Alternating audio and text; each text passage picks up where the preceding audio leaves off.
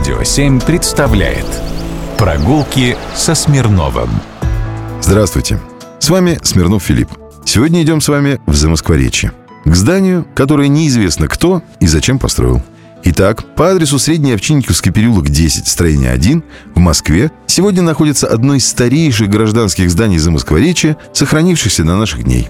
Как выяснили ученые, в конце 17 века на этом месте появились каменные палаты. Имя автора проекта до нас не дошло, как доподлинно неизвестно, что именно в них располагалось. Некоторые историки считают, что здесь была съезжая, или по-другому приказная изба, в которой велись дела, касавшиеся управления районом, хранились печати, государевы грамоты, росписи податей и сборов, приходные и расходные книги.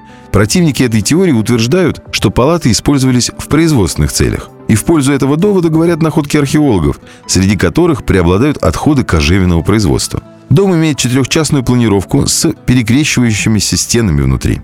Это очень нетипично для столичных строений того времени. Между этажами внутристенные лестницы. На окнах первого этажа перемычки в виде арок, а на втором клинчатые. С 1632 года в этих местах находилась достаточно крупная овчинная слобода.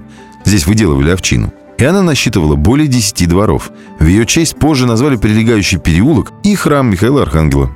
И все-таки возможно, что административный и ремесленный центр этого района находился как раз в том доме, про который я говорю.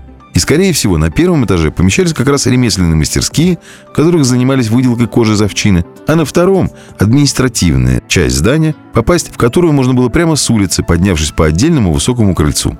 Вот до нашего времени оно не сохранилось. В XVIII веке слободу ликвидировали, и здание обрело частных владельцев. Дом сильно пострадал во время пожара в Москве в Отечественную войну 1812 года. После палаты были перестроены под особняк с мезонином в стиле ампир. При этой реконструкции появилась и пристройка с южной стороны. Сегодня она сохранила свой изначальный вид, какой она была в XIX столетии. В 1976 году под руководством выдающегося архитектора Инессы Ивановны Казакевич началась научная реставрация палат. Здание восстановили в том виде, в котором оно было построено в 17 веке, оставив нетронутой более позднюю пристройку. Та реставрация закончилась в 1981 году. И это повод сходить и посмотреть. Прогулки со Смирновым. Только на Радио 7.